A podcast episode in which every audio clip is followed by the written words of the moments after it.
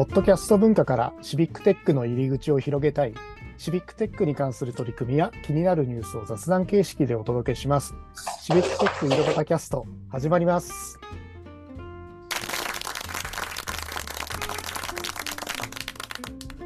はい、今日も埼玉の太田と、川崎の渡と、くのいちが、えーお届けします。はい、ということで、シビックテック井戸端キャスト、えーと今週、えー今回はですね、えーと、ゲストに来ていたいただいています。えー寿司屋の土屋さんということで、えーよろしくお願いします。はい、どうもよろしくお願いします。寿司屋の寿司屋です。毎度、えー、寿司、はい。はい、あじゃあ、えーと、土屋さん、えー早速自己紹介の方お願いいたしあます。はい、よろしくお願いします。あの、寿司屋ですが、本当に寿司を握ってるわけではなくてですね、あのスマートシティ、略して寿司を、えーややっている 寿司屋と申します。よろしくお願いします。これ、すごいぎこちない感じ。スマートシティではいスマー寿司屋、よえ、そうそうそうですね、スマートシティ。く言われてることなんですかね。よく言われてますね。そうですえね。略してね、寿司、なんかスマートシティってね、言うと、はい。なんか難しそうというか、ええ。ね、なんかちょっといい言ってりぶった感じがしてですね、えーあれなんですけど、うんまあ、あの、まあ、そういう仕事でそういうスマートシティ関係をうん。あの普及展開するような、そのような仕事をやっておりますということでございます。はい。でですね、と、その、えっと、え。え寿司屋の土屋さんが、まずはい。シビックテックにも関わっているということで、あ、そうですね。最初のきっかけってどういうこと最初きっかけ、そうですね、なんでしょう。あの、今、私、あの、コード4流山です、はい千葉県流山市に住んでまして、い、わゆるコード4流山というところにあの、で活動してるんですけども、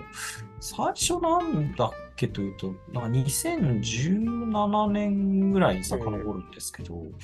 なんか当時、えっ、はいと、なんか地元で、なんかこういう、なんでしょうね、えーいわゆるテクノロジーというか、あの、もともとあの IT 関係の会社に勤めてたっていうのもあってですね、なんかその、地域でそういう、うん。えー技術を活用した、なんか市民活動みたいなのをやってる人がいるというような話を、なんかちょっと、当時ですね、流山市議会議員の人がいるんですけども、なんかその人から聞いて、で、ちょっと手伝ってくれませんみたいな話をされて、で、関わり始めたっていうのが最初ですね。はい。最初、どんな、どういったことから関わったんですか？最初ですうね、んなんか、まあその、シシビックテックというか、まあその、なんか市民団体として、なんかちゃんとこう軌道にうん。乗せていくみたいなことを、まあその市議会議員の方がですね、あの、まあ言っていて、で、なんか私がもともと、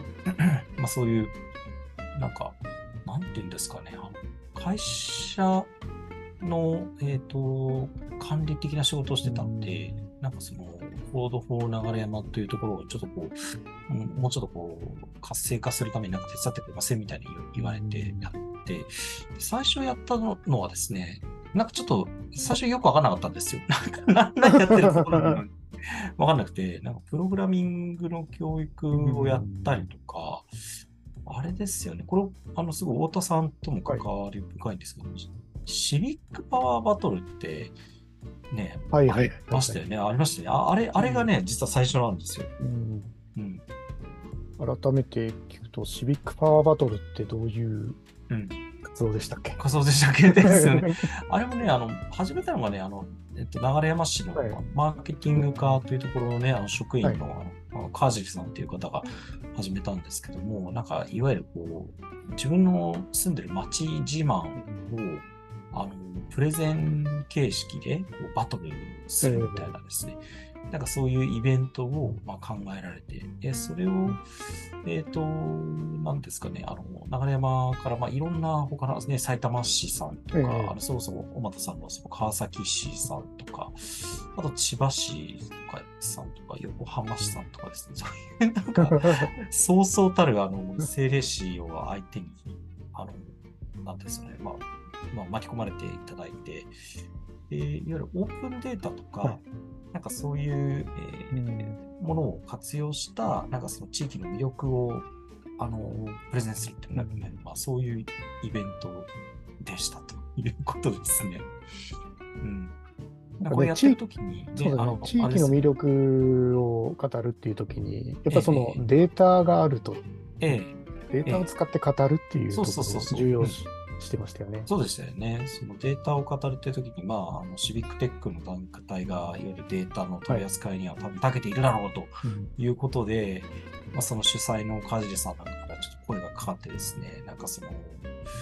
流山の、なんか、えープレゼンを作るような時に、うんあの、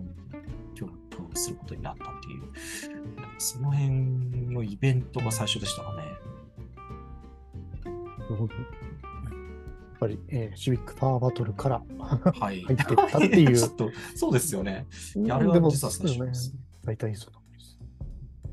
で、えっ、と、寿司屋の寿司屋さんは、えーはい普段はどういうことをされている？あ普段はですね、さっきの寿司屋っていうことで、あのスマートシティを普及展開するっていう、そういう一般社団法人にはい今勤めていて、で、そういうなんか仕事の話でいいんですかね、普段はって言った時に。そうそうです ね。いろいろありますけど。いろいろあるんですけど、一応表向きにはそこがまずあって、まあ、その全国各地で、ね、スマートシティとか、最近のデジタル田園都市とか放送とかなんかそういうのをいろんな地域でやってますけど、まあ、技術を活用して地域を良くするみたいな、なんかそういったようなことをあの普及展開するというかですね、なんかそんなようなことをやってます。そういったスマートシティの活動とかの普及展開って、具体的に何をやるんですか、あその皆さんに行ってプレゼンするとか、自治体の職員さん向けにプレゼンするとか、そんなイメージなんですか、あ、これはですね、一応この我々あの一般社団法人のスマートシティ社会実装コンソーシアムっていうところをやってるんですけども、あのーそこは、もっぱらなんかスマートシティって言ってもなんか一体具体的に何が良くなるっていうのがちょっとよくわからないものなので、なんか具体的なサービスというか、なんかサービスモデルを作るところの、まあ、お手伝いをしているということですね。で、あの、社団法人なんで、あの、自治体の方々ですとか、あと民間企業の方々に会員になっていただいていて、で、その会員になっていただいているところの、まあ、あの、課題感みたいなことをお聞きしながらですね、ちょっと新しいサービスモデルを考えるときのサポートというか支援というか、なんかそんなようなことをやってます。もう今まで考えてきたサービスモデルの中で、なんか言えるものとかあったりするんですか、あ、そうです。まだね、あの、作った、脱退作ったのが1年前ぐらいで、あまだなるほど1年しか経ってないんです。なかなか、あれなんですね、そう、そうそう、新しいのはちょっとまだできてなくて。難しいですよね難しいんですよね。分科会とかね、やったりして、で、その中で、あの、いろんな課題感を、あの、あぶり出したりとか、そんなことをやっていますね、まずは。例えばはい高齢化社会、シニア世代に向けたはい何かスマートシティのサービスモデルみたいなことを考えてみましょうとか、そんなことをあ議題に挙げたりしてやるんですかね。そうですね。まあ、直近、去年1年やってたことだと、あの、レジリエンスというか、なんか防災関係、いろんな地域であの課題感を持っておられるので、その、まあ、ジレジリエンスに関する分科会とかをやってですね、いわゆる自治体におけるその防災上の課題みたいなことをちょっと聞いて、で、一方で、この民間企業の方々が持ってるそのレジリエンス関係のサービスをちょっと集めて、えサービスカタログみたいなものを作ってみたいな、そんなようなことをやってます。なんかその防災とかだと、まあ、もともと、そういった形で、まあ、企業とか行政とかで、でやっていたような、えーことではあると思うんですけど、それがスマートシティっていう切り口とかで、どのように、えー変わっていくっていうか、あ、そうですね。いや、あんまり変わ変わらない、うん。変わる変わるかっつったらそんなに変わらないんですけど、なん。うんかスマートシティっていうと、うん。なんか何でもあって、うん。その、今、レジリエンスとか、うん。防災の他に観光の切り口だったりとか、最近だとそういう健康医療とか子育てとか、なんかそんなような、あの、いくつか分野を設定して、で、それぞれの分野の、なんか課題感ってどんなことがあるんだろうね、みたいなことを、あの、社団法人のあのメンバーで、まあ、一緒に考えたりとか、そんなようなことをやってますね。はい。なんかより広い土台で考えられることができ考えることができるっていうそそうですかね。そうなんですよね。なんかそれぞれで詳しい専門の方々はいらっしゃるはいらっしゃるんですけど、えなんかちょっと横串を刺してというか、うんね、あのデータ連携が大事だみたいな話をするんですけど、そういうデジタル的な観点から関わっているっていう、そんな感じですね。